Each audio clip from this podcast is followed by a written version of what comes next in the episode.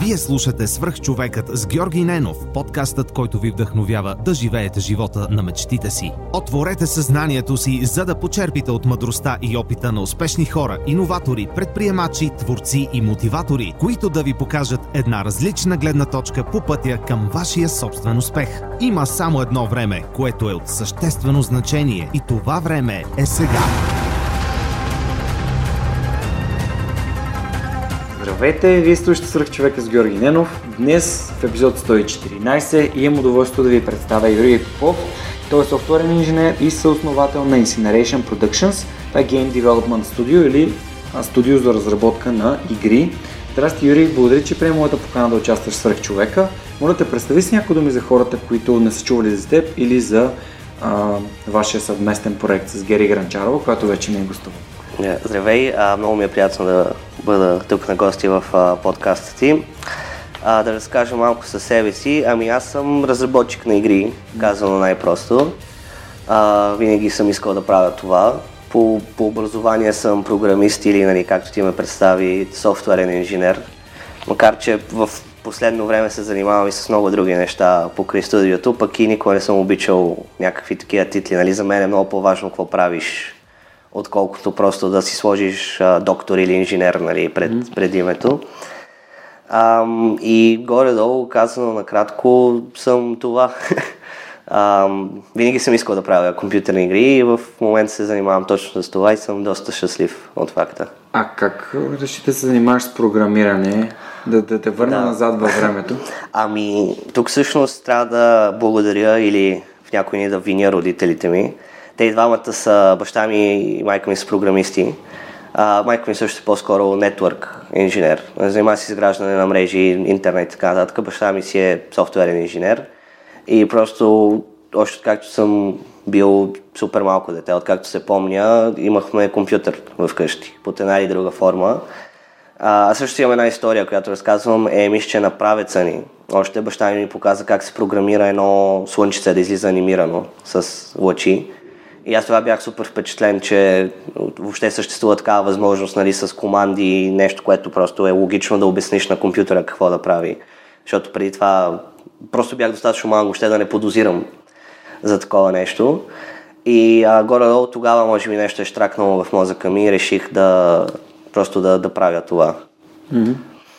И Записа се да учиш колко малък си бил да се учиш От да програмираш? колко малък? Ами не мога да кажа, защото, както споменах, винаги съм имал двама души в къщи, които са били способни да отговорят на въпросите ми, нали, поне до една възраст и, и едни въпроси. Така че първоначалното ми образование по програмиране със сигурност е почнало, не знам, някъде на 6, а, да кажем. А, може би най-ранният ми спомен, където нашите ми обясняват нещо е а, как, се, как се разменят две променливи в компютъра, как да им размениш стойностите и това, че трябва да минеш през трета, защото иначе ще презапишеш информацията от едната в другата и ще я загубиш. Ам, не знам на колко години съм бил тогава, често казвам, не мога да кажа, но сигурно не тинейджър, по-рано, 8-10, нещо такова, примерно.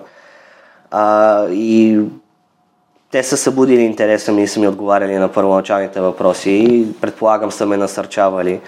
Но в смисъл никой не е било, нали, ние сме програмисти, ти трябва да станеш програмист, случи си се абсолютно естествено. А, и след което просто винаги съм си правил и аз неща. Решавам да направя нещо и почвам да чета в интернет от други хора, които mm-hmm. примерно са опитвали същото или нещо сходно, те как са подходили, как са постъпили и адаптирам тези решения към, към а, моя проблем, доколкото е възможно. И а, така от, от решаване на такива неща човек научава доста. А, иначе като официални нали, образование съм а, гимназията, която съм завършил е СМГ, Софийската математическа гимназия. И това ми даде много така силен кикстарт с цялата математика, която се изучи там. По-скоро като, като начин на мислене, не, не че съм mm-hmm. а, гениален математик, но математиката, когато човек я изучава, предоставя една такава чудесна възможност да а, си изградиш методология за справяне с проблемите и, и разбиването на, на тези проблеми, което е изключително приложимо в а, програмирането. Това също е едно от най-важните неща. Не, не е нужно да знаеш как се смята интеграл, по-скоро как да подходиш към проблема. И а, след което влязах в техническия, откъдето са пак, нали, и родителите ми са от техническия. И там завърших софтуерно инженерство. И след бакалавърската си степен си казах, че искам да приключа с образованието и да, да си правя моите си неща. И какви бяха твоите неща в началото? А, аз винаги съм искал да правя игри. А, още от тинейджър участвам в проекти, всякакви. Спомням си, имаше едно преди много време в един форум, чисто онлайн се опитвахме да създадем MMO RPG игра. Това е mass Multiplayer онлайн. Да. Като World of Warcraft, но World of Warcraft. Първото, първото българско и имахме много гръмки идеи, собствен енджин си писахме. Аз участвах в, помагах там, с който мога за AI behavior на NPC-тата. Проекта не се получи, разбира се, защото през форум не можеш да създадеш MMORPG, макар че имаше някакви работещи копия до, до някаква степен. Но това беше така, можем да кажем, първото ми сериозно сблъскване с някакъв такъв проект. И от тогава и от преди това винаги съм правил а, игри просто и на, на гейм джамове в свободното си време. Постоянно имам идеи, които си записвам чат-пат някъде за какво бих искал да видя. Това е защото винаги съм играл игри още от много малък, нали, с компютъра, който съм имал. Всякакви игри съм играл. От нали, игри, игри, игри на правеца, през старите Pentium единички, DOS игри, модерните игри. World of Warcraft играх много по едно време в гимназията. StarCraft. Супер. Кои сте любимите игри от детството? Ох, любими игри от детството. Ами, StarCraft Brood Wars, сигурност. Имам адски много забавни спомени с приятелите. А, една друга игра, която е много близка до сърцето ми от детството е Commander Keen. Тя е сравнително неизвестна, между другото, на id Software, на създателите на Doom. Една досовска игра за едно момче, което вече не си спомням. Или си построяваше космически кораб, или го намираше едно от двете. А, и от, а, тръгва на всякакви приключения. Тя беше така jump and run. Mm. А, в, не знам, в смисъл, толкова съм много... Ние сме от едно поколение, след като и ти си фен на Бродор, аз... Да, Бродор е важна. Играта, която може би игра. промени гейминга като индустрия. Ами със сигурност основа и спорт. Да, e-sports. гейминга като индустрия не знам, но като въобще това, че съществува и спорт е нали, заради Бродвор и, и корейците, разбира се, но без Бродвор нямаше да има такова нещо като професионален геймър в момента. За да разберат нашите гости, които не се интересуват толкова много от игри, само ще спомена, че каквото е футбола в Бразилия и каквото е бейсбола и американския футбол в САЩ, това е StarCraft Brood War за хората от Южна Корея. Там а, един от най-известните играчи, Slayers Boxer, е по-известен от а, играчите в футболния им отбор, националния, и те са му фенове на него, което всъщност е нещо като, например, Димитър Бербатов да бъде фен на а, SK Insomnia, който е един от най-известните Yeah. и титуловани български играчи на Brood и на Warcraft 3, а, което, нали, сигурно Мико Барбатов, въпреки че много път съм чел негови интервюта, че играе там на PlayStation и цъка и се интересува от компютърни игри, а не е не, най-вероятно не знае кой е Skin Insomnia, не че го подценявам, просто а, фокусът е различен. А, в момента Южна Корея е една от водещите сили в почти всички компютърни игри. А, League of Legends, в Dota, нали, общо взето в CS, разбира се. Но да се върнем към, към компютърните игри и играйки и програмирайки, подозирам, че не си писал разни нелегални програмки, макар и да си, си можел. Ам, с, а, с цел да нараня или да, да, Да. да. щупа нещо нарочно, не, Окей. никога, но съм...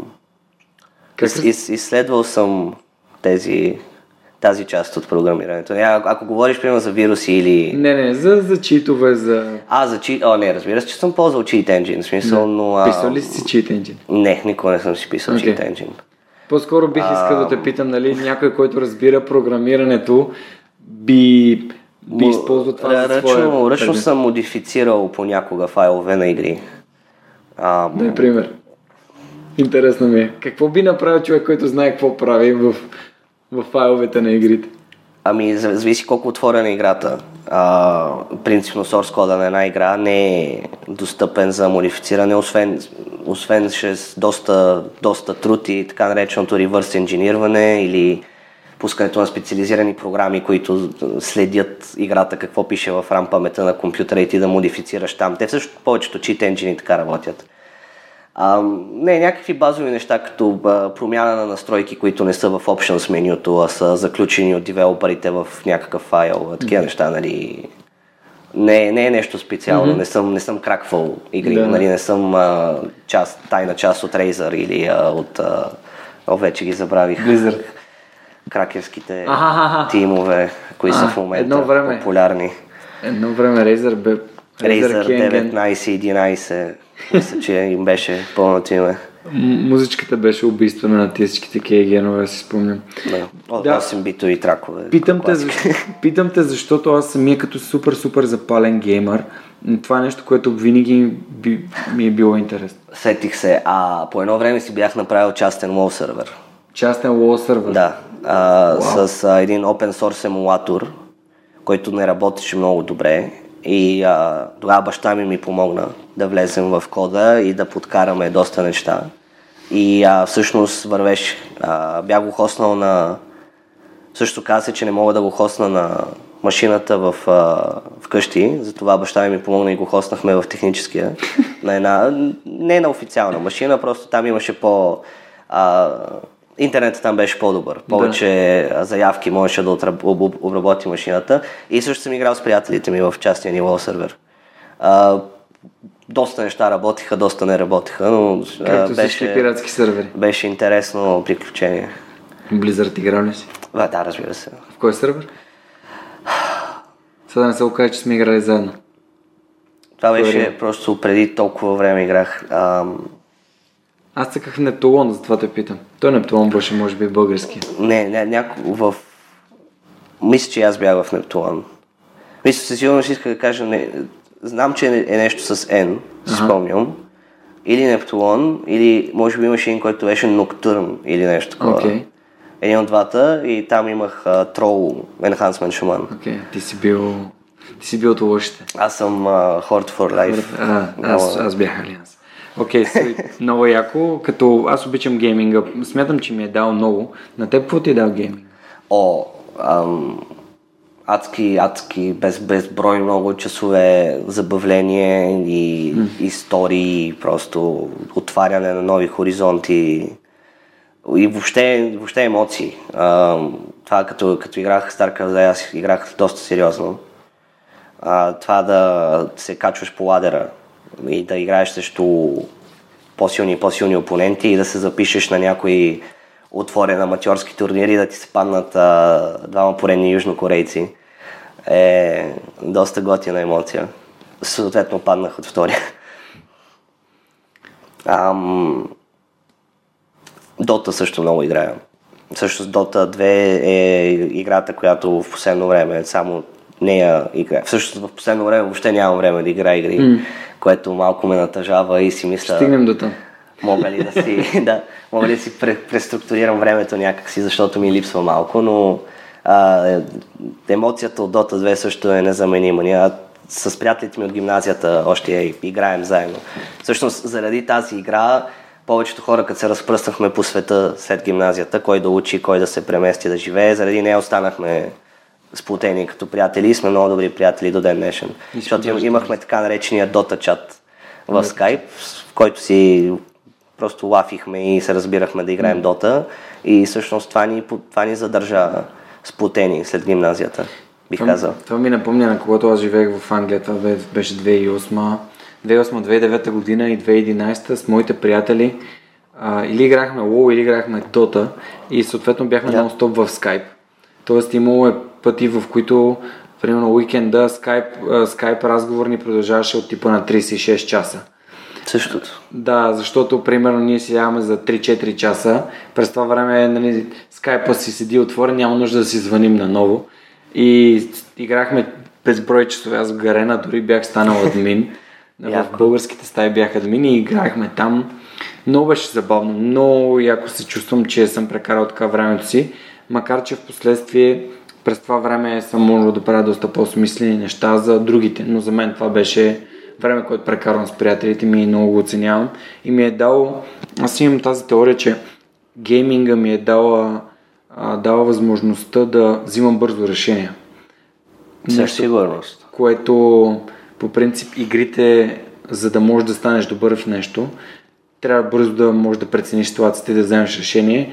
И до ден днешен, докато шофирам и докато правя разни неща, аз се радвам, че съм прекарал толкова време играйки, защото мога много бързо да взема решение и, и да, да остана с него без да, без да наполовина то да се случи и аз така неуверено да, да, да подходя към ситуацията.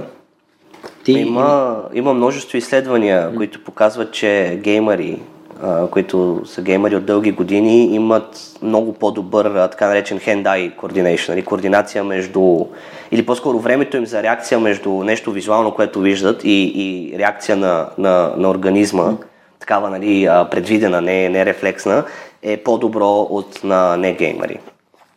Именно защото също игрите те, те тренират на такова нещо. Повечето игри. Защо? Защо свърди, че геймерите са наркомани? Ох, това са някакви нови тенденции. И не толкова нови.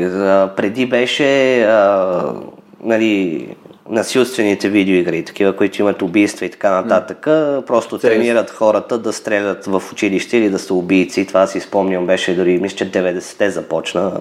GTA много го ги преследваше, CS.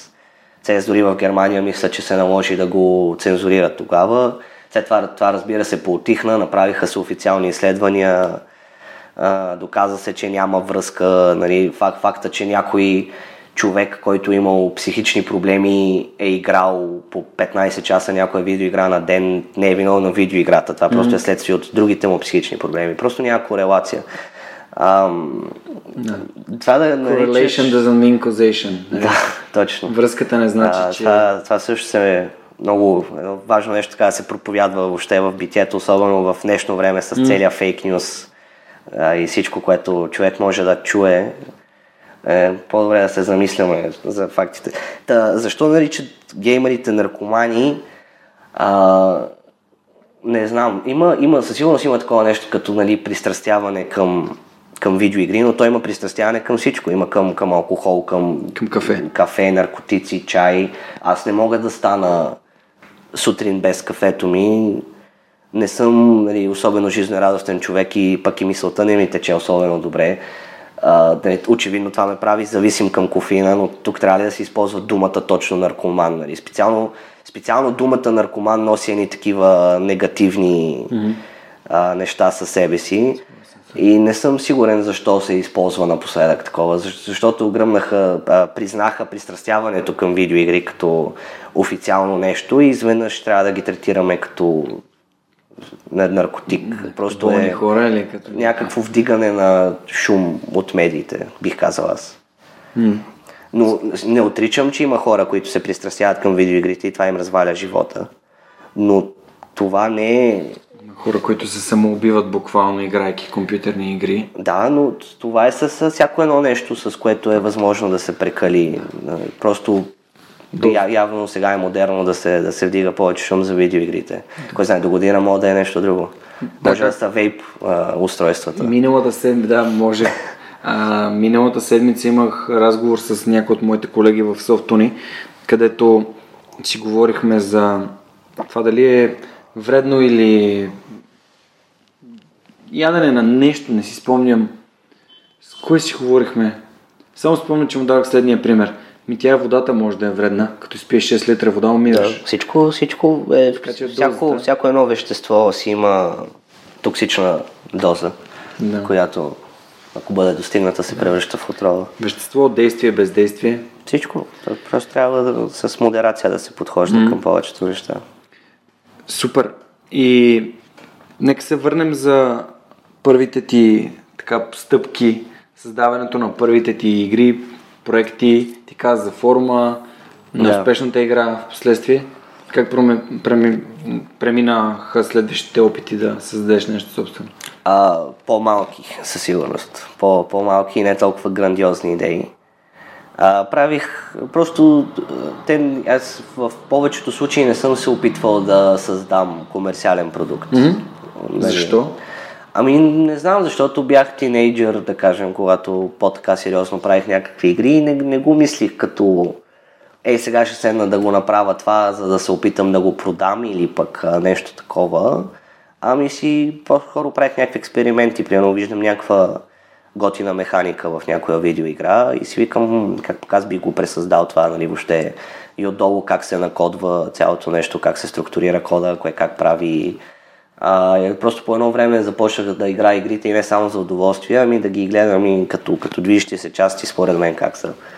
А, и това се... Да, не съм се захващал. Не, не винаги имал някакъв такъв проект, като сега, примерно, в, в живота ми. При с приятели съм правил малки мобилни игри, експериментчета, такива неща. Има ли нещо известно, което може да споделиш? Някоя игра, в която си участвал и хората биха... И са, може да се цъкали или... Не, не, не бих казал. Не мислиш? Не. Окей, okay, добре. Просто Вероятно, може би всъщност за, за частния лосерве, който споменах, да. бях събмитнал няколко фикса в емулатора, така че може хора някъде да са играли на, то, то, на този емулатор с моите фиксове там. Ага, примерно. супер. Сега сещам, но а, мога да кажа от а, другото ни начинание с Гери. Mm-hmm. От Leaders Play. Да, може там... да кажеш как, как всъщност си, как се срещнал с Гери, това би било интересно. Да, а, ами с Гери се срещнах след като се бях върнал от Дубай. Какво се прави в Дубай? Бях се преместил да живея и да програмирам там. А, това е също, то, това е интересна история сама по себе си. Ами да, ако искаш споделя. Ами, тъмън бях завършил университета и една събота ми звъни един познат, който беше приятел на мой приятел от гимназията. И а, той беше тръгнал да се занимава, и беше тръгнал и той да прави игри и нали, моя приятел общо ни беше запознал, защото аз от доста време вече го правих и да му дам насоки и така нататък. И а, мисля, че те там с той и някакъв негови приятели бяха пуснали една игра, която се казваше Pixel Hunter. Mm-hmm. А, в Дубай се оказа, че има студио, което принципно се занимава с а, визуални ефекти за филми, но а, и основателите му са българи, семейство, Илия и Яни, много приятни хора. Ам, искаха да навлязат в игрите. И така съвсем случайно, търсейки неща или примерно не знам да си регистрират компанията в Google Play Store, са намерили тази игра на този мой познат, защото тяхното студио се казва Pixel Hunters. А играта на моя познат се казва Pixel Hunter. И те се свързали с него и трябвало програмист така нататък и директно го попитали дали за един проект, който е много успешен, там от а, Транспортното министерство на Абу Даби, искаха, искали интерактивно а, iOS приложение за, за изложенията им, а, дали може да дойде до Дубай и да го направи. И той обаче е казал, че не е въобще достатъчно опитен да се хване с такова нещо, но се сетил за мен и нали, им казал на тях, че ще ми звънне да, да ме пита дали съм а, заинтересован. И сега вече тук не съм сигурен дали беше една събота или неделя, но те ми, нали, аз казах, добре. Неделя е работен ден. Знам, знам. Да. А, най-вероятно е било неделя. Най-вероятно. А, тук. И а, те ми звъннаха, мисля, че към 4 часа по скайп, да се чуем, да изговорим някакви неща, нали, да се представя горе-долу. И горе-долу 2 часа или 3 часа след това говорене и обсъждане нещата ми казаха ти паспорт имаш ли? Валиден ли ти е паспорта? Нали? И, а, и аз казах, а, не съм сигурен, мисля, че имаше там, трябваше да си изкарам. И горе-долу 4 дни след това летях за Дубай, за да прекарам там един месец да работя по този проект. И накрая на проекта те директно ми предложиха работа. И аз приех и се пренесох там, живях една година но просто града не ми хареса. Mm-hmm. А, града не ми хареса, някак си не ми беше истински, така да кажа. Нали, примерно тук в София хората ще кажат, че, че е мръсно или има графити и някакви такива неща, но за мен това са символи, че нали, си има някаква собствена култура, примерно, и нещо такова. Там наистина нямаше нищо, всичко беше високи, лъскави сгради и това е. Нали, то и заради климата хората не могат точно да се разхождат навън или да се случва нещо особено интересно и някакси не, не се вписах, не ми хареса. И тогава взех решението да се върна обратно в България и да си седа в България и да се опитам да направя нещо свое в България. А, И се върнах. И докато обмислях какво да правя, защото то в рамките на една година нали, да вземеш решение да си изнесеш целия живот, да оставиш всичко и да отидеш да живееш в Дубай и да след това пък да не ти хареса и дори да се чувстваш гадно, че нали, оставяш хората, които са те взели, нали, те много ми помогнаха с пренасянето, аз живях в техния апартамент. Mm-hmm. Ам, че ги оставям, нали, аз бях тогава единствения програмист в студиото им а, всичкото това и докато се ориентирах тук какво точно... Знаех, че искам да направя нещо свое, като се бях върнал, но си бях дал време да обмисля нещата, да се климатизирам, както се казва, си почна да си търся работа. И от пак, между другото, а, горе така през а, познанства или беше от група, а, ми се предложи възможността да, да си пратя CV-то на Гери, която тогава си търсеше програмист точно всъщност за а, мобилен проект. Тя искаше тогава да направи мобилна игра, свързана с Leaders Play, която да е не само да е забавна игра, но да е образователна и чрез играене да учи децата на базови неща, като примерно взимането на решения и колко е важно да обмислиш ситуацията, в която си да вземеш решение за за в бъдещето ти на такива елементарна финансова грамотност и такива неща. То, това беше цялата дейност на Leaders Play. Тя просто искаше да го превърне в мобилна игра. И аз си казах, че съм перфектен за проекта, за играта, защото също точно от, от такъв проект се връщах. Um, и каузата на, на Leaders адски много ми хареса, защото на практика беше революция в образованието. Тотално сменя, сменяне на начина по който а, се, се предава знание и се градат умения в, в децата. Чрез игри. Чрез игри, методи на игровизация. А аз от крайно време въобще в световното образование, нали, сега не е нужно да говорим за българското, в световното виждам много проблеми в методологията. И а, и каузата и въобще нещото, което беше Leaders Play тогава много ми хареса и приех. Тоест, аз исках да работя там, те ми, пред, Гери ми предложи позицията а, и така започнах да работя. А, сплотихме се като екип и а, няколко месеца след това тя ми предложи съдружие в фирмата и станахме съдружници и тогава вече навлязох в а, света на бизнес. да си имаш собствен бизнес и да го управляваш. И от а, тогава с Гери сме горе-долу неразделни. Супер. Добре, понеже спомена за образованието и за това ти да. какви виждания имаш за него. Аз ще се радвам да си поговорим малко за това, преди да, да отидем към, към Leaders Play и, и другите начинания, които всъщност в момента развивате с Гери, които също са много интересни. Ще ми споделиш ли какво мислиш, че трябва да се промени и как ти мислиш, че би било подходящо хората да образуват децата си или да, да обърнат внимание на, на своите деца или на своите, а, как да кажа, племенници. На, на, на малките хора в живота. На малките хора, които са нашето бъдеще. На децата, да, на бъдещето. Ам, за този конкретен въпрос а, не съм сигурен, пък и не искам много да, да, да изказвам мнение, нали, защото как подхождаш към детето си в къщи Бих казал, че може би, нали, като просто родителите да се замислят дали насърчават интересите на детето си. Принципно не съм много фен на така на насилване на интереси. Нали. Примерно, аз ако съм родител и да кажем винаги съм искал да мога да свира на пиано, ще запиша детето ми на пиано, че да се реализирам чрез него. А, такъв тип подход според мен е просто вкарва, вкарва това дете в кълъп, който може да не е за него. Тоест, той може да стане много добър пианист, дори брилянтен, но може да бъде друго. Не знаем. Та, по-скоро да насърчават интересите, които децата така естествено проявяват, защото това може да доведе до много различни разклоняващи се пътища за тях. А иначе другото, което така аз имам мнение, е за въобще образованието, за образователната система генерално в света а, съм на мнение, че методологиите, които в момента се ползват, са устарели и са, са ненужни в днешно време. Те са предимно са изградени в така, ерата на индустриалната революция, когато тогава вече се усетила истинска нужда от масово, нали, поне елементарно образовани хора, които могат да владеят сметки и да имат познания за, по физика, по химия, точно всъщност системата, която е в момента, нали, защото индустриалната революция като, като економически лендскейп тогава е налагала произвеждането на множество такива хора с тези умения, за да работят в фабриките и така нататък.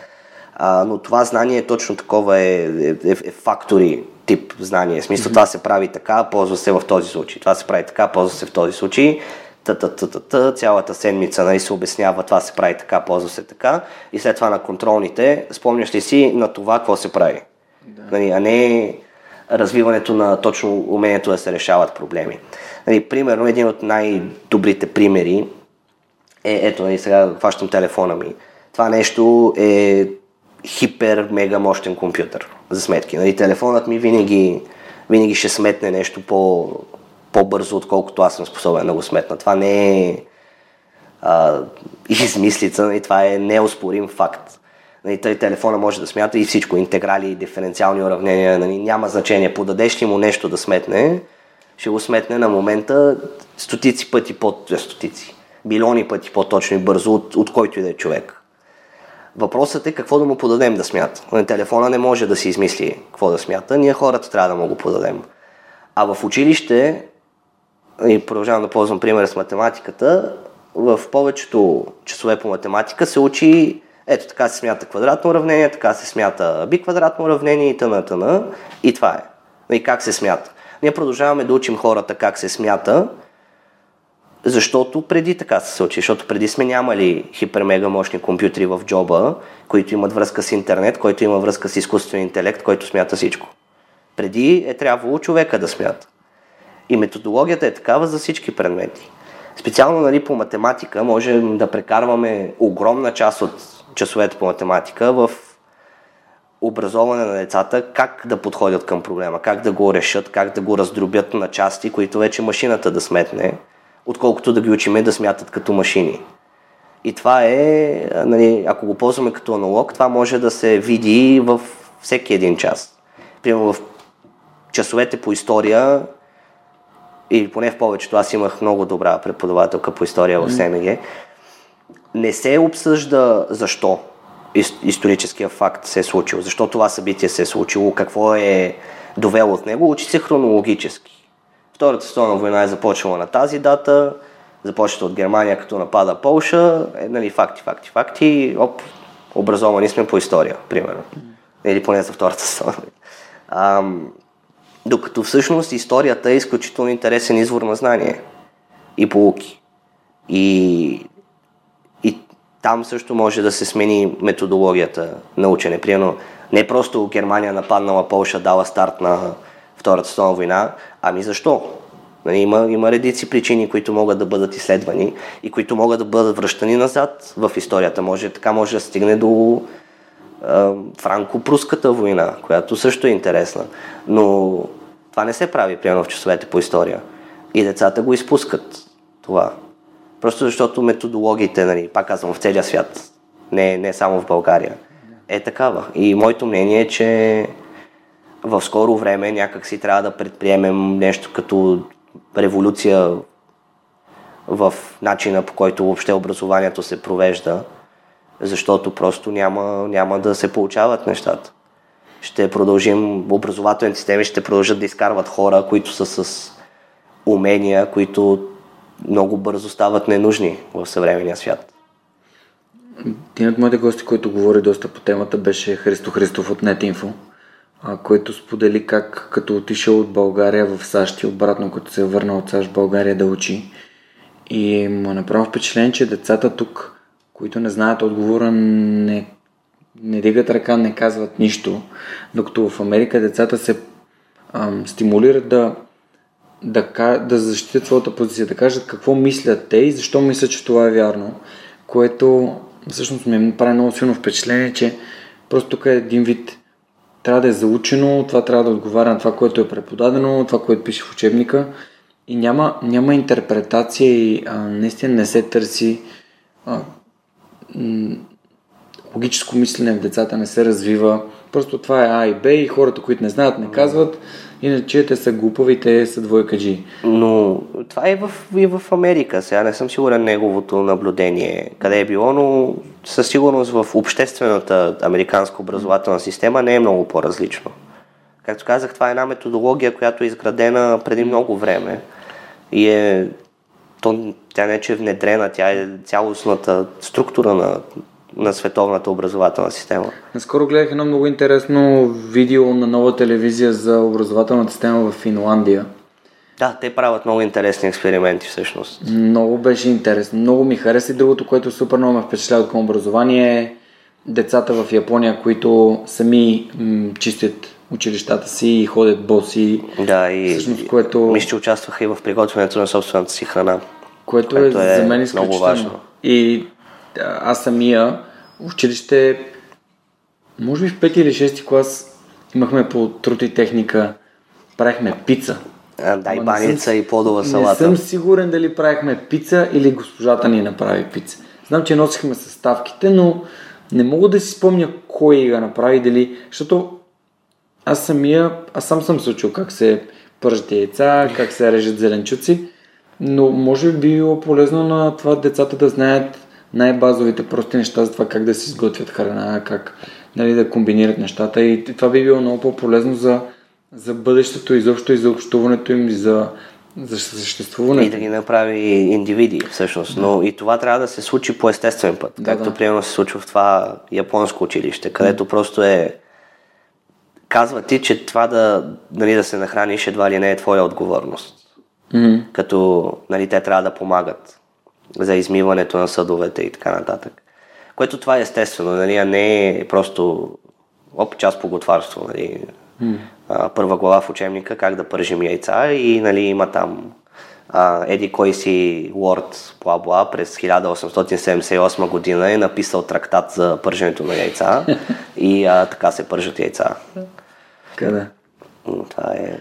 Да, всъщност Ос- образованието е много важна тема и аз самия също смятам, че няма нужда от милионите ненужни факти, които, които заучаваме, защото първо в телефоните си носи много повече информация. Носим И- си Google. Да, да, в смисъл в Google в съвременната му форма. М, Тоест Google знае всички отговори. Това, което ние трябва да се научим според мен е как да разберем дали този отговор е този, който ни трябва. Първо, дали е верен, как да проверяваме факти и информация и как да я използваме. А съответно, как да я, както ти каза, адапти, адаптираме към целите, които тя ни е нужна. Да. Примерно трябва ни за да искаме да си напишеме копи, т.е. да напишем обяснителен пост във Facebook, който да ни генерира много внимание много реакции на нашите приятели. Как можем да го направим по най-увлекателен начин? Т.е. да съберем знанието, което имаме в телефоните си и да го използваме. Човешкото познание се отвоява през все по-кратък период от време, Да.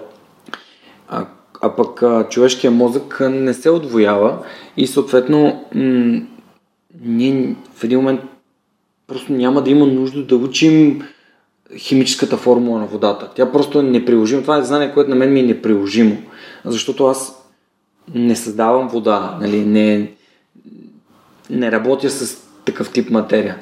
Това е просто за мен химията е предмет, който беше ми интересен до някъде, най-вече заради опитите, които сме правили, но крайно неприложим. Но той това е, за, защото а, точно така са те а, учили по химия, как, както и мен, както и на практика всички хора.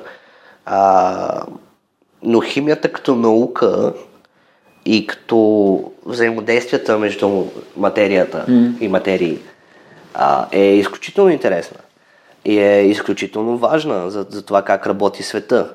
Нали, просто както казвам, подхода и методологията към предметите е грешна. Mm.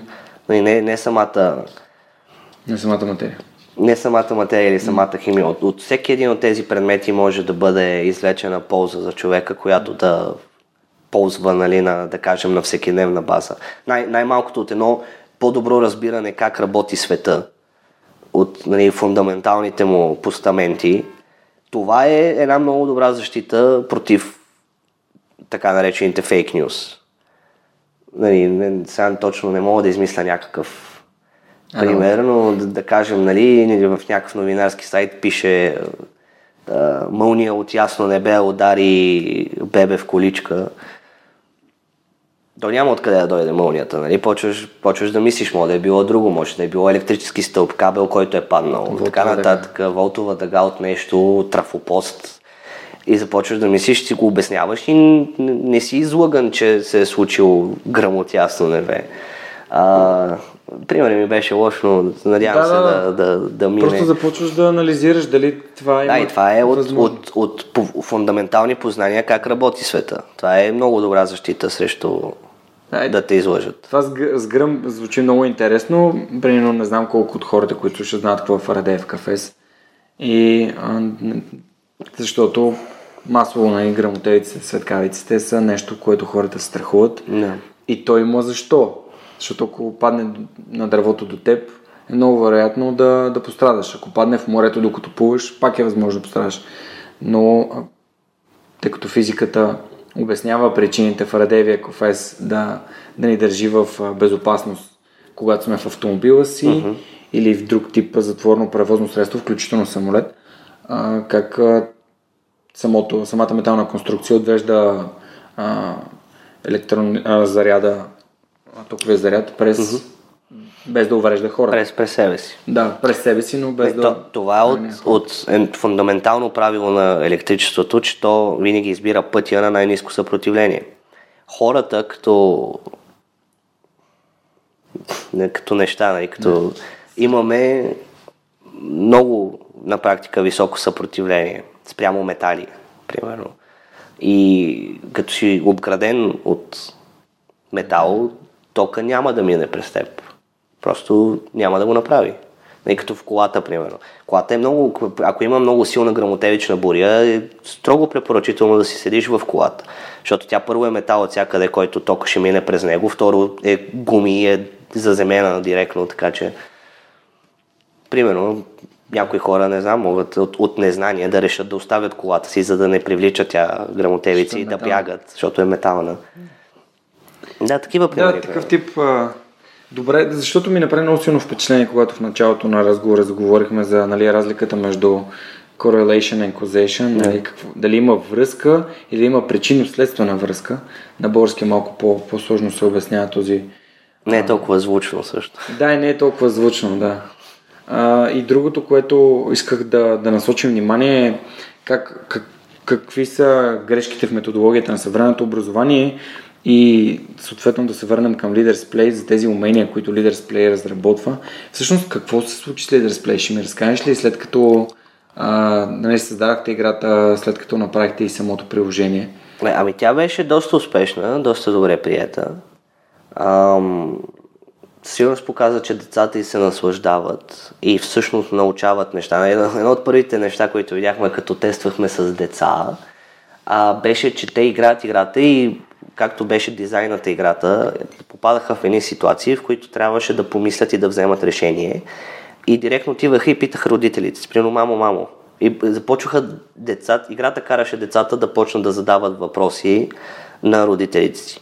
И ние затова я направихме и на, на Board Game, а, който Тоест за- идеята първоначално е била да е чисто компютъризирана или? а, първоначалната идея беше, мисля, че винаги е била да бъде и board game. Mm-hmm. А, компютъризираната, нали, мобилната версия е пресъздаване на, на този board game experience.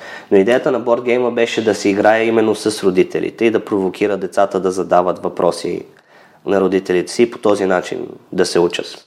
Което на практика играта просто промотира диалог, така, дискусия в семейството, нали? Защото принципно и да си отговорен родител, примерно, нали, може да си вземеш детето и хайде сега тук си не седни, ще поговорим нали, малко за финанси, и то детето вече почва нали, да заспива, да не обръща внимание, си мисли за таблета си. Докато така, докато играе играта, то на, на него му идва въпроса и придобива и знание. Това, това ни беше целта с тази игра. Защото монопол по принцип на нищо не ме е научил.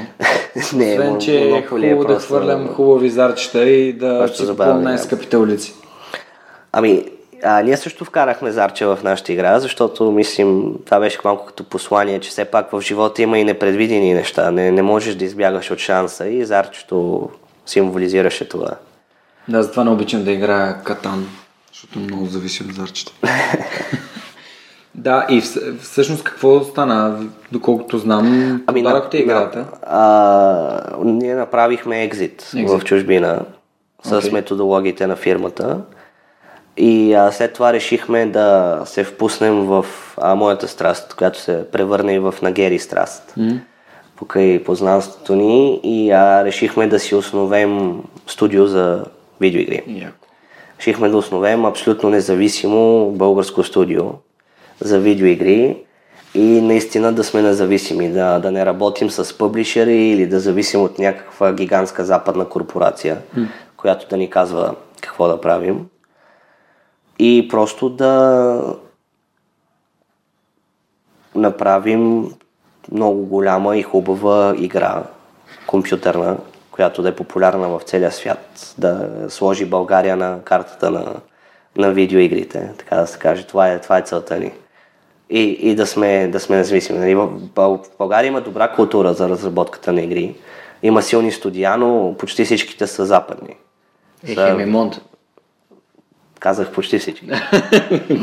да хванахте тук, защото аз знам цар все пак. А, да. Хемимон са, са добър пример. Да. Те са, те са а, такова българско студио. Ам, и така, нали, преди, преди доста време, преди, може би, година с Гери тръгнахме на пътя да основем Incineration Productions – и успяхме. Сега вече имаме изцяло независимо финансирано Game Development Studio. И в момента всъщност трескало подготвяме демо и Kickstarter кампания за първата ни игра, която е Dark Fantasy Action Adventure, uh, third, third Person Action Adventure, uh, където действието се развива всъщност в изцяло уникален свят, който ние измисляме. Ам, не е просто да кажем нормален сетинг или не, не е типичния фентази сетинг. А, целим да постигането на такова доста сюрреалистично усещане. А, и както казах, на екипи трескава подготовка за демото ни, всъщност на 27-ми. Тоест днес. Тоест днес. А, пускаме кикстартера ни който а, наистина ще ни помогне да продължим работата си и да сме изцяло независимо българско студио. И много се надяваме на подкрепата на българското гейм общество mm-hmm. и всъщност на българското общество като цяло, а, защото ние наистина сме тръгнали да, да, да направим нещо, което до сега според мен наистина не е правено. Mm-hmm. Нали, не искам да се хваля mm-hmm. и въобще всъщност горе ненавиждам да се хваля, но а, горе-долу сме тръгнали това да правим и този кикстартер ни е нужен и затова нали, no, не, ме, не, не ме е срам да го кажа. Така да се кажа. Mm. А, и кампанията продължава от 27 до 29 декември. Добре, а може ли, за да може хората да визуализират какво представлява тази игра, да, да използваш неща, които горе-долу са познати, за да можете да, те да си представят какво точно. Защото, като ми каза, а, фентази... Dark Fantasy, Dark fantasy. Това е по, малко по-специфично. Всъщност си представям а, нещо типа на нали, що ме third person, значи е нещо типа на между Diablo и, и Tomb Raider с като управление като, на героя. Като управление е по-скоро като Tomb Raider. Tomb Raider, Tomb Raider. Да. А, такъв вид third person. Диаблото е, се гледа отгоре. Да, да. И нали, нашето си е зад, зад, зад героя. героя. А, Нещо иначе което... Dark Fantasy-то... А, God of War. Като тип камера и управление да, сравнително да. да е сходно на God of War, но ам, като геймплей няма да е. Mm. А, за мен лично като игра God of War тя беше много стандартна. Нали, много се бяха фокусирали върху изграждането на света и визията на играта и историята и все едно бяха сложили геймплея така допълнително, нали, за да се нарече игра. А, пък ние не само, че се фокусираме върху изключително интересна и така грабваща история, то ние затова я правим изцяло синглплеер. Нали. Искаме да правим интересни игри, които да разказват всъщност интересни истории, mm. да оставят трайно впечатление в хората. Не сме, не сме се хванали да правим easy cash grab, примерно поредния Battle Royale или някакъв мултиплеер sandbox, survival тип игра, mm-hmm. където да продаваме нива, нали, левали и шапки на хората. А, искаме да направим нещо съществено.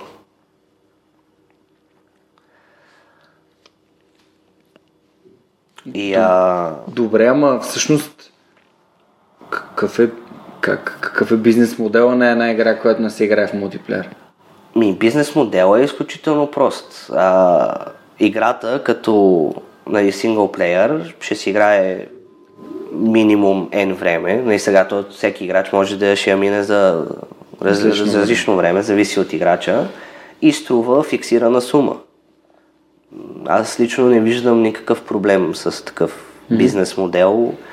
Може би не е най-бързо оборотния, да кажем, или нещо, но мисля, че е най-честния и спрямо играчите. Защото, как се казва, няма лъжа, няма измама. Нали? Не е, играта ни е безплатна, влизаш в играта и изведнъж се оказва, че да си релевантен и да си на същото ниво като останалите играчи трябва да си плащаш. Mm. Това е малко обидно, поне според мен. Да, да, да, това е, твоето, това е вашето разбиране, това е вашата игра, разбира се. Нашата игра не е такава. Нашата игра си има фиксирана сума и тя си е историята и челенджа, който тя предоставя е, е, е това. Няма нищо зад paywall, няма някакъв утрасилен меч, който ще ти помогне да убиеш последния бос, който нали, струва 5 долара отгоре, ако нали, го купиш на специалния pre-order sale или нещо такова. Ако си сръчен играч, примерно намериш таен меч, който ние сме сложили в играта, той може да ти помогне срещу последния бос, но ти си го намерил като играч, не си, не, не си извадил кредитната карта, да. за да платиш. Една от любимите ми uh, third person игри е Dragonstone. Играл ли си? Дра, mm. Дракан. Дракан Order of... Дракан The Order of the Dragon? Дракан. Не. Значи... Дракан е за една мацка, която отвличат братчето и тя започва да върти един меч из разни светове и да кълца. Това, което най-много ме впечатляваше беше, че е като рун. Т.е. като а, замахнеш хубаво с меч и ако оцелиш точното място, може да отрежеш примерно ръцете Край, на да. злодеите и да ги убиеш по-бързо или те да не могат да ти направят демидж. Много интересна игра. След това се качваш на разни дракони, почваш някои от драконите буват огън, други замразяват. No. Много интересна игра. Не си спомням дали успях да я превъртя, но игрите с силен сингъл плеер винаги са ме увличали. Това като... е нашата цел. Да, това е, това е- защото е... някакси мултиплеер е интересен, ако има с кой да го играеш и да, примерно, да, да сте в рун и да се биете помежду си или да си имате някакъв cooperation. Cooperation мод е много интересен според мен. И аз винаги съм бил фен на, на игри, които или са споделени, т.е. или имаш някакво съревнование, например Doom, Quake, StarCraft, а, или правиш нещо заедно, примерно Delta Force, много ме впечатляваш това, че заедно може да минавате някакви мисии. Yeah. Или пък синглплеер, като последната игра, която съм играл, защото от дете не успях да я довърша, беше Settlers 2. Ага. Играл ли Settlers 2? А, две не знам. Тя е поход... играл, съм, играл съм Settlers със сигурност. Тя стратегия с едни да, жълти, имат различни сгради и строиш, правиш и знам, знам. Да, всъщност това е много яко, че правите такава игра и ще се радвам да, да споделя на, на хората, ще им пусна малко скриншоти тази седмица, да може да видят за какво, за какво се борите, какво, какво искате да постигнете. Да, то е малко трудно така на подкаст в момента да, да обясня Dark Fantasy и нали, стилистиката и визията mm. на играта. А, с познати да... картини може да опиташ. А, с познати картини... Ам... Аз се сещам, имаше, на, трябваше на едни хора, които тотално не бяха геймари или каквото и да е да обясним Dark Fantasy. И аз тогава на място измислих а, следното. Нали, нали знаете Властелина на пръстените? Им казах и те казаха да. И аз казах, еми, Dark Fantasy е това, само че цялото действие се развива в Мордор. и, и им светнаха, нали, светна им. А, нали, на, нашата игра не е като Мордор, нали, не, е, не е копия на Мордор или нещо. А, също, Майн са в моря. И, да, същото. Нали, а, Готино. А чел ли, чел ли си, между другото, веднага се сещам за а, Ламя а, ЕООД на Марин Трушанов, един много готин а, такъв а, фентази трилър. Не, не, не мисля, че много съм- готина не, книга, съм направена е. Сега нямаш време, но ще, ще, ви, ще ви изпратя до офиса, за да, за да прочетете. Сигурно Мисля, че може да зарадвал. почерпите идеи. Защото наистина Ламя е ловец на аномалии и мистериозни явления. Ага. И се случва в България самата книга. Да но е много, по много интересен начин представена, Звучи като много яко. иллюстрациите са правени, а, корицата, мисля, че и двете корици са правени от а, Петър Станимиров, Мгм. който е а, легенда, както арт, мисля, че арт- арт-директор на Hemimon Games за много време Възможно. и един от а, хората, които през нашето детство с теб е създавал не само кориците на доста книги и игри, но и самите иллюстрации към тях, доста комикси, просто впечатляващ а, художник. Да. И просто веднага моя мозък отиде в ламя. Е, там, е, там са книжките, ще, ще я покажа после да предвидиш представа. Ами добре, това, което аз разбрах от теб е, че всъщност играта ще представлява нещо като, ще се управлява като Tomb Raider, т.е. зад Камерата от трето лице, Да. зад героя. А, гейм, геймплея ни е доста интересен. Нали, самите битки, които се случват, е нашата главна героиня също борави с меч. А, и идеята ни е, че когато ти правиш комботата, нали, сериите от удари, Както е в God а, да, а, ние имаме така наречения тайминг. Специфични моменти, които от движението ти като играч трябва да ги научиш и да ги оцелваш всеки път, за да си правиш движението правилно, което е едно такова като препратка как също се борави с истински меч. Нали, истинския меч не е просто да го хванеш и да, Сечеш наляво надясно да го завъртиш, нали, не става така. В повечето игри е просто ако достатъчно бързо направиш комбинацията или произволно натискаш копчетата, се правиш нещо в играта и успяваш. При нас не е така, нали, ние имаме специфичен флоу, който играча трябва да усети и да хване.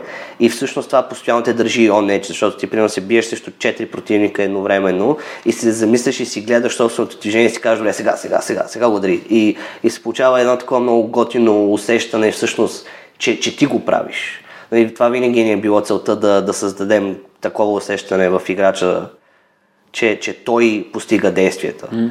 А, и всъщност, всъщност наистина той да го постига. Не да е, а, не да е това такова леко фалшифицирано, както ако просто спамиш по копчетата, ги натискаш нали, а, бързо и без мислене, героят ти да прави красиви и въртеливи движения на екрана и да убиваш. Ти пак се чувстваш, Както че ти го правиш, както в God of War, но ти не го правиш също наистина. А като, като наистина го правиш е различно усещането и играча го разбира. Усещаш го. Нали? Ти като геймър си, си го представяш какво Не е. знам дали ще успея да дойда до вечера на вашето парти. Аз съм поканен. Надявам се. А, ами, малко ми е на- на- натоварено ми е напоследък. Мисля, че имам лекция до 10 часа. Аз даже бях писал на Гери. Аз се регистрирах и за един вебинар. Мале. А, добре.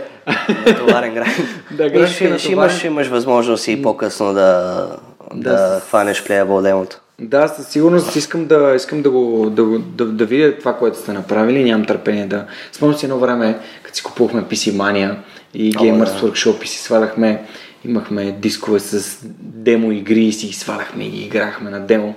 Колко беше яко и какви игри сме откривали с, с тия дема и после едва ги триехме от Windows. да. Като се задръстваше 9, с, с, с, демо версии на всичко. демо версии и като не ги инстали, инсталираш правилния начин и всичките архиви просто, просто ставаше ужасно. Но това, е, това беше нашия път. Сега ако някой му кажеш абе изтри играта по нормалния начин, а, той за него няма да инстал. Той просто отива в контрол панел. Зна, знае, нали? Да. Но едно време ние се учихме под, с Shift и Del, с... А, Shift идеал, метрия регистрите. да, през DOS как се И аз, и аз така съм се научил. Спомням си, баща ми ми се караше по едно време.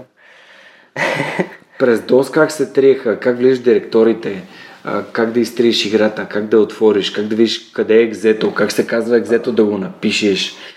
Много яко. Беше... Не, ня, някои игри очакваха да им се подадат параметри на, Да, на да. стартирането също, за да тръгнат правилно. Да, да, да, да, съгласен съм. Не мога да спомня за някоя така конкретна игра, но определено, от DOS игрите имаше, имаше такива, които... Между другото, Settlers върви на DOSBox. DOSBox е един емулатор за DOS, защото е прекалено Яко. стара игра и не може да Не, тръгне. да, на няма DOS. как смисъл. Да, супер. Добре, а, сега, нека поканим нашите слушатели да, да последват линка към краудфандинг кампанията, към Kickstarter Към кампанията, Kickstarter, да. което ще сложа в описанието на епизода, а, за да може да, да видят те самите какво представлява играта. А, тя всъщност се казва Uh, Third Omen. Third Omen. Uh, преведено на български Третото знамение. Или Яко. Трето знамение. и каква е целта, какъв, как- каква е целта на играта? Какво трябва да се случи? А, не искам много да, да, Да разказвам спойлваш. в момента и да спойлвам, но а, мога да кажа, и вече мога да кажа, че всъщност а, играчите ще играят като Ева, която не е, не, не, искам да правим тук като библейски препратки. А, идеята ни всъщност е, че нали, на хората повечето религии и ми- митологии са така оцелили част от истината за нещата.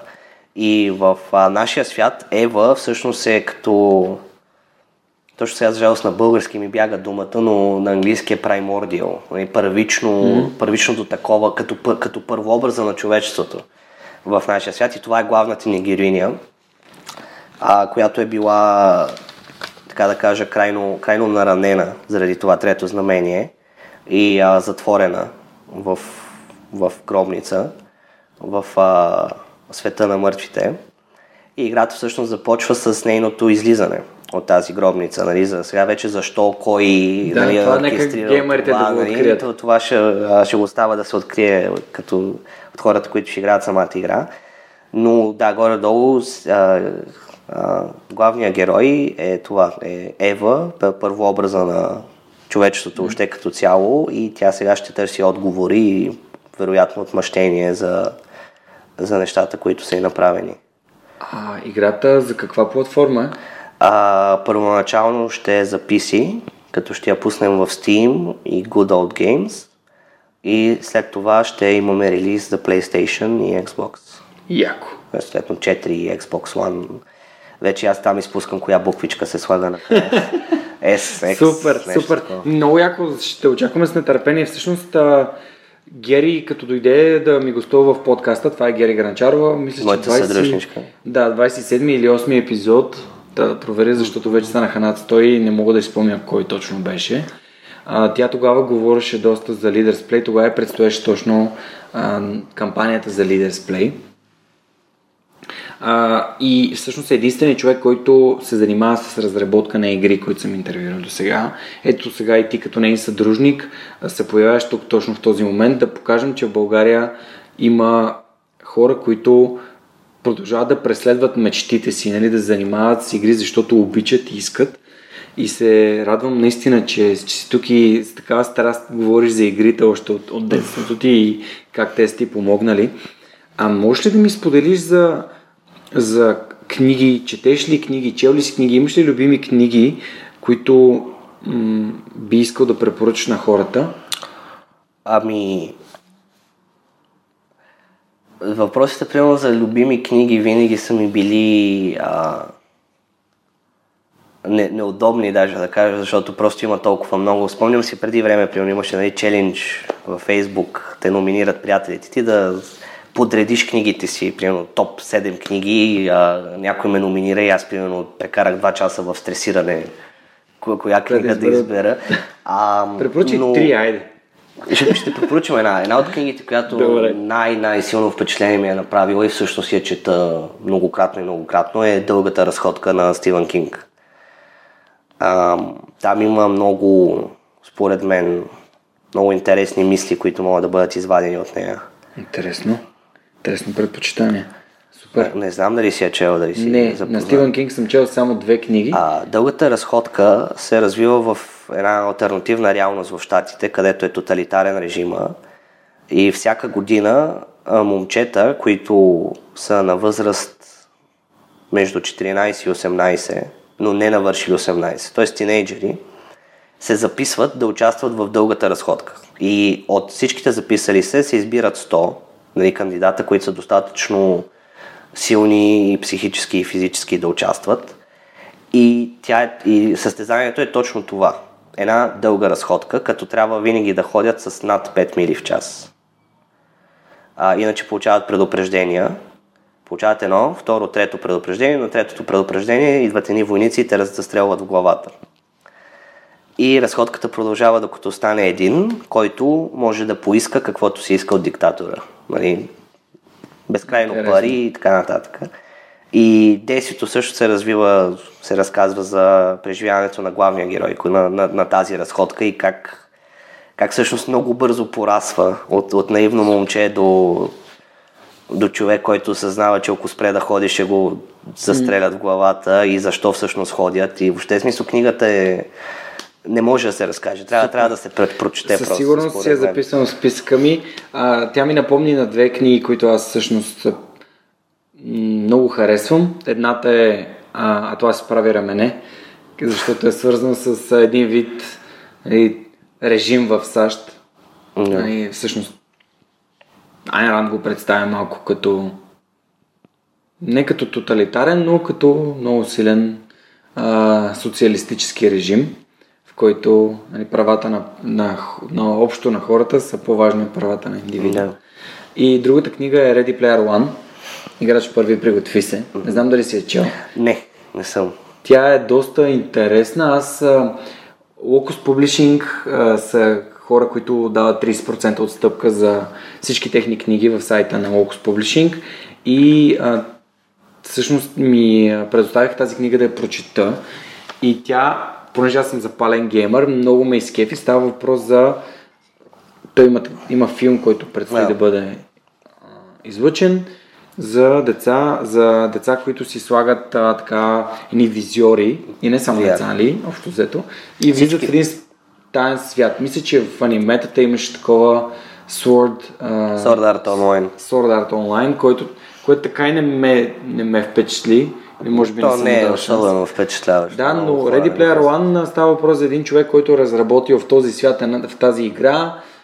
Там доста easter eggs, които се Да, търсят. да, трябва да... търсят в оазиса. В смисъл, Да, не, не да. съм я чел, но съм и покрай филма съм запознат с а, Ами, история. препоръчвам ти, би, би ти била интересна, Да, макар чух, че книгата е доста по-добра от филма. Ами, Всъщност. като марсианеца, може би.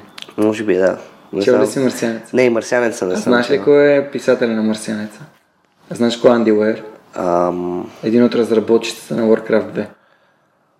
Много яко, нали? този факт не го знае. Много интересен Доста факт. яко. Аз бях супер впечатлен, защото това е книга, която съм чел, може би една от трите книги, които съм прочел така за на един дъх. Да. 100 годишният старец, който скочи от прозореца и изчезна на Юнас Юнасон, който е много забавна книга. Марсианеца, на който съм се хилил просто като дете. М- не можех да оставя. Просто ако нали, четох дневник на галактическия стопаджи и Марсианеца, обаче Марсианеца е мен беше супер по-интересна и много по-забавна. И, и съм я препоръчал на много, много, много хора. Това са две от книгите, които просто супер много ме впечатлиха. И да, та Ready, Ready Player One е книга, която бих ти препоръчал. И на Стивен Кинг съм чел само Сиянието. Мгм. Което много... А, не, и Мемуари на занаята. Да. Мемуари на занаята, защото искам да се науча да пиша. И това го отлагам от прекалено много време и май е време да почна да, да правя нещо по въпроса. Друга книга, която би искал да препоръчаш? Ти каза само една, ама все пак. Ами... Може би бих казал Меч, мощ, магия, се казва книгата. Mm. А, тя ми е също така любима от детството. Много, много интересно фентази, много интересен обърнат стереотип за фентази, но за жалост не мога да се сетя автора. А, аз ще го, ще го гугълна, няма проблем. В началото, да, ще използвам Google по предназначение. Няма нужда да знаем автора, нали? Да. Знам как се казва книгата. Добре, в началото ми спомена нещо много интересно, пък и през разговора си говорихме за бизнес. Всъщност, ти спомена, че не обичаш книгите за бизнес, пък повечето ми гости препоръчват именно такива книги, включително и твоят съдружник Гери. Да.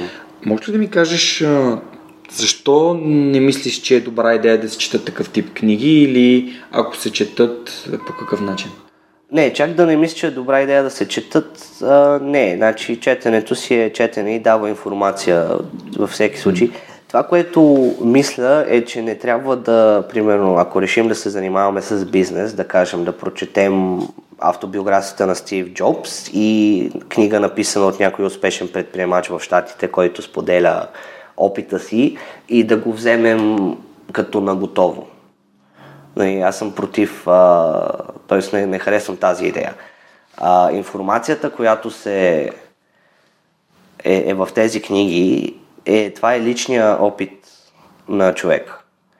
И ако той се взима на готово, значи, че е релевантен и приложим единствено в абсолютно същата ситуация. А такава ситуация никога няма да изпадне. Тя се е случила точно един път на точно този човек. Тя за, за е ситуация.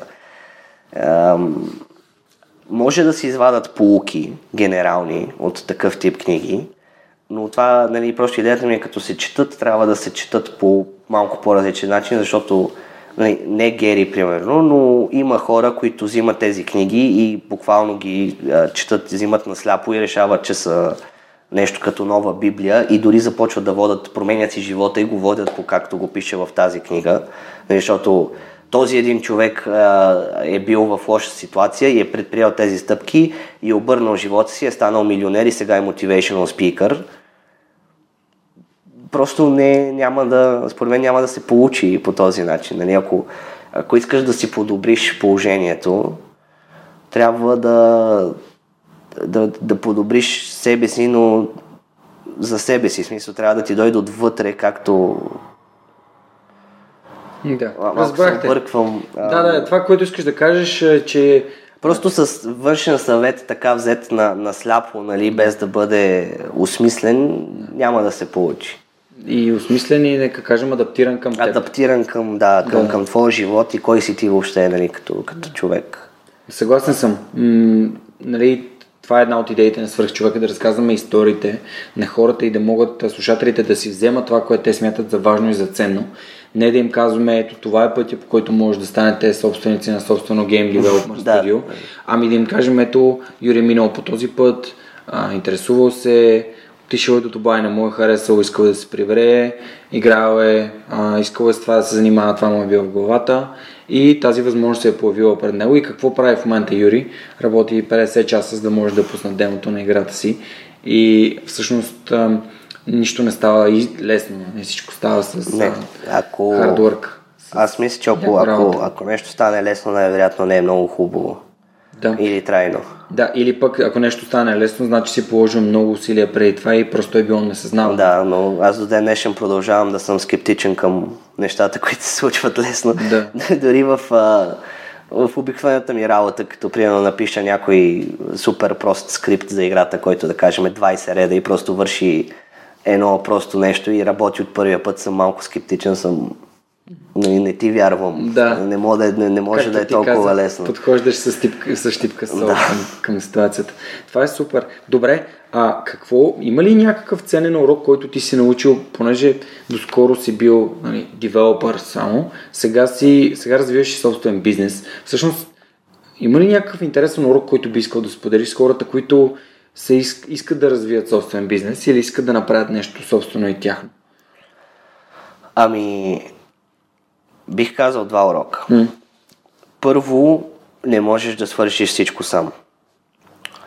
Много хора, като започнат собствен бизнес, са супер амбицирани, супер надъхани и се сега ще свършат това и това. И, ам, и, и просто не става. И вършенето на всичко сам, ти като индивид не можеш да имаш достатъчно добри умения в, за всичките тези неща. И съответно почва да се натрупват грешки. Mm. И в един даден момент кулата от грешки се срива. Така че това е един от съветите, които бих дал със сигурност. А, още от началото си намери добър кор екип от хора, които да ти станат кофаундъри или нещо там. Нали? Как, как ще се организирате нещата, няма значение, но хора, които споделят твоите идеи и визия, но имат различни умения от теб. Нали, не, много рядко може да се съберете, примерно, трима програмисти приятели да направите мултимилионен бизнес, който се занимава с софтуер. Трябват други умения, нали? не само да се коди. Така че това е един ми съвет. И другия ми е, той е малко клиширан и тривиален е, но да, да не се отказваш. Защото борбата е свирепа и, и тежка и а, в доста моменти се чувстваш, че просто света работи срещу теб но с нали, perseverance и, и не отказване, в даден момент просто се получават нещата. Супер. Това са, ти, това са бизнес уроците, а Аз просто не съм бизнес човек, нали? Не си С- бизнес човек, Затова си имам гергана, за... Да. което е част от първия ми съвет. Да, да, факт. Аз съм съгласен, аз доскоро също се опитвах. Тоест, аз от самото начало на проекта се опитвам да не го правя изцяло сам. И има хора, които ми помагат с техническата част, за която съм супер благодарен. Радо, за пореден път благодаря ти, че го правиш това. Анелия, която ми помага за картинките. Неда, която ми е общо взето а, личния консултант, когато залитна в една или в друга крайност, или просто прави или не прави нещо като хората. Дали да ме подкрепи, дали да ме критикува и то, когато от близък човек, а, всъщност знаеш, че то е истинско и е насочено точно там, къде трябва. Така че се радвам, че го споделяш. Добре, а ако някой иска да се създаде свое собствено Game Developer Studio, а, Game Development Studio, извинявай, аз вече почнах да се уморявам какъв съвет би му дал? Освен, освен тези двата, нали, да, да събереш екип и да не се отказваш, нещо, което е ценно чисто в а, сферата на гейм девелопмент. Ами... Чисто като практичен урок, mm. бих казал да преди да се хвърлят хората в разработката на играта, много добре трябва да седнат и да планират нещата. Mm. Защото разработката на игри, т.е. на разработката на софтуер генерално, но игрите имат а, малко повече от това свойство, е много бързо да се натрупват неща и, а, и често проектите излизат извън контрол. Ам, и част от това планиране е, според мен, нали, да се седне и много бързо да се направи прототип на кор идеята, mm-hmm. без, не, не да е фенси, просто вътрешно дори за хората и ти да разбереш дали това е забавно. Мисля, ти като, като разработчик на игри, за мен ти имаш една, една единствена отговорност пред играчите ти и това е да им е забавно. От там нататъка, нали, каква игра, грандиозни истории, епични светове, нали, това е а, какъв импакт ще оставиш върху играчите.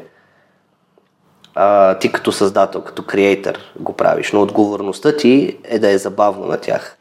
Нали, може да имаш най-най-епичната история на планетата, но ако не е забавно да се играе играта, това обезмисли историята. Така че, преди да се впуснете в А и нали, това съответно с планирането е преценявайте дали проекта, който започвате, е реали...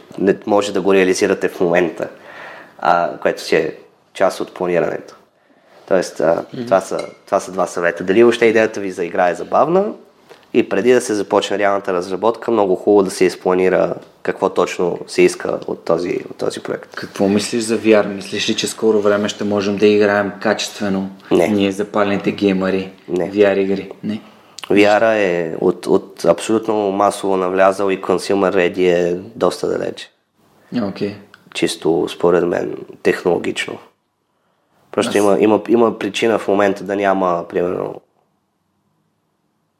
много интересни VR игри. Повечето са копия, нали, седиш на едно място и Гледаш, стреляш или оглеждаш. гледаш, или ти идват неща, които да трепеш и се телепортираш. Просто има неща, които не са решени.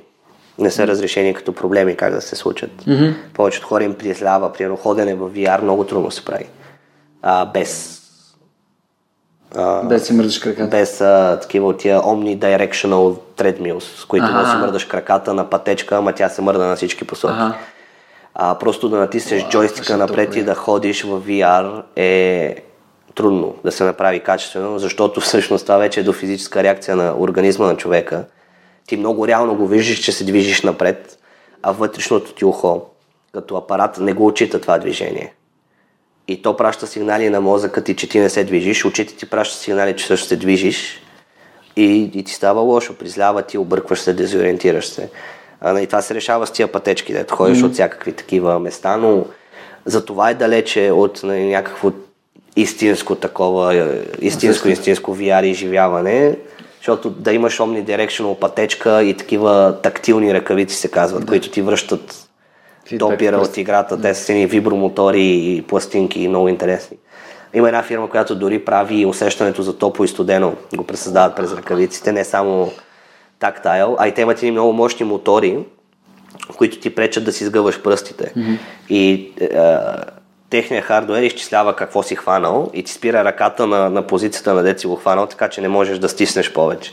Яко. А, но това е прототипно и много далече. Така че VR е, не знам, бих казал години. Години от това да навлезе. Всеки да си има VR станция в хола и да влиза в оазиса. Да, това ще да кажеш, да влизаш в оазиса. Супер.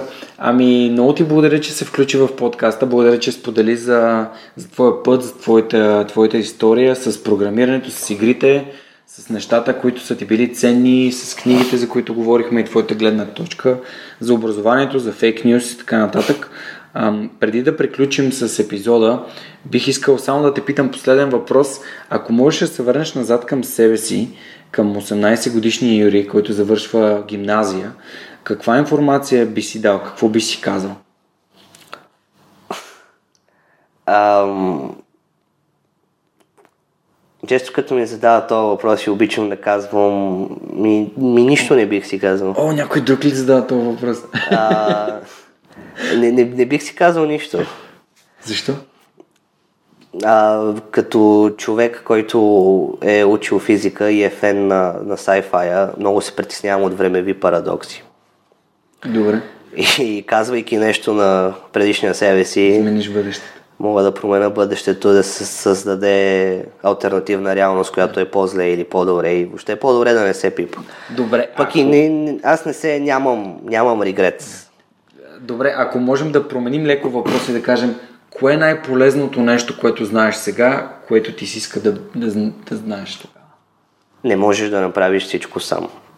Супер. Със сигурност. Не можеш да направиш всичко сам. Това е толкова як цитат. Благодаря ти много. А сега искам да благодаря и на хората, които подкрепят свръхчовека, защото аз не мога да направя всичко сам.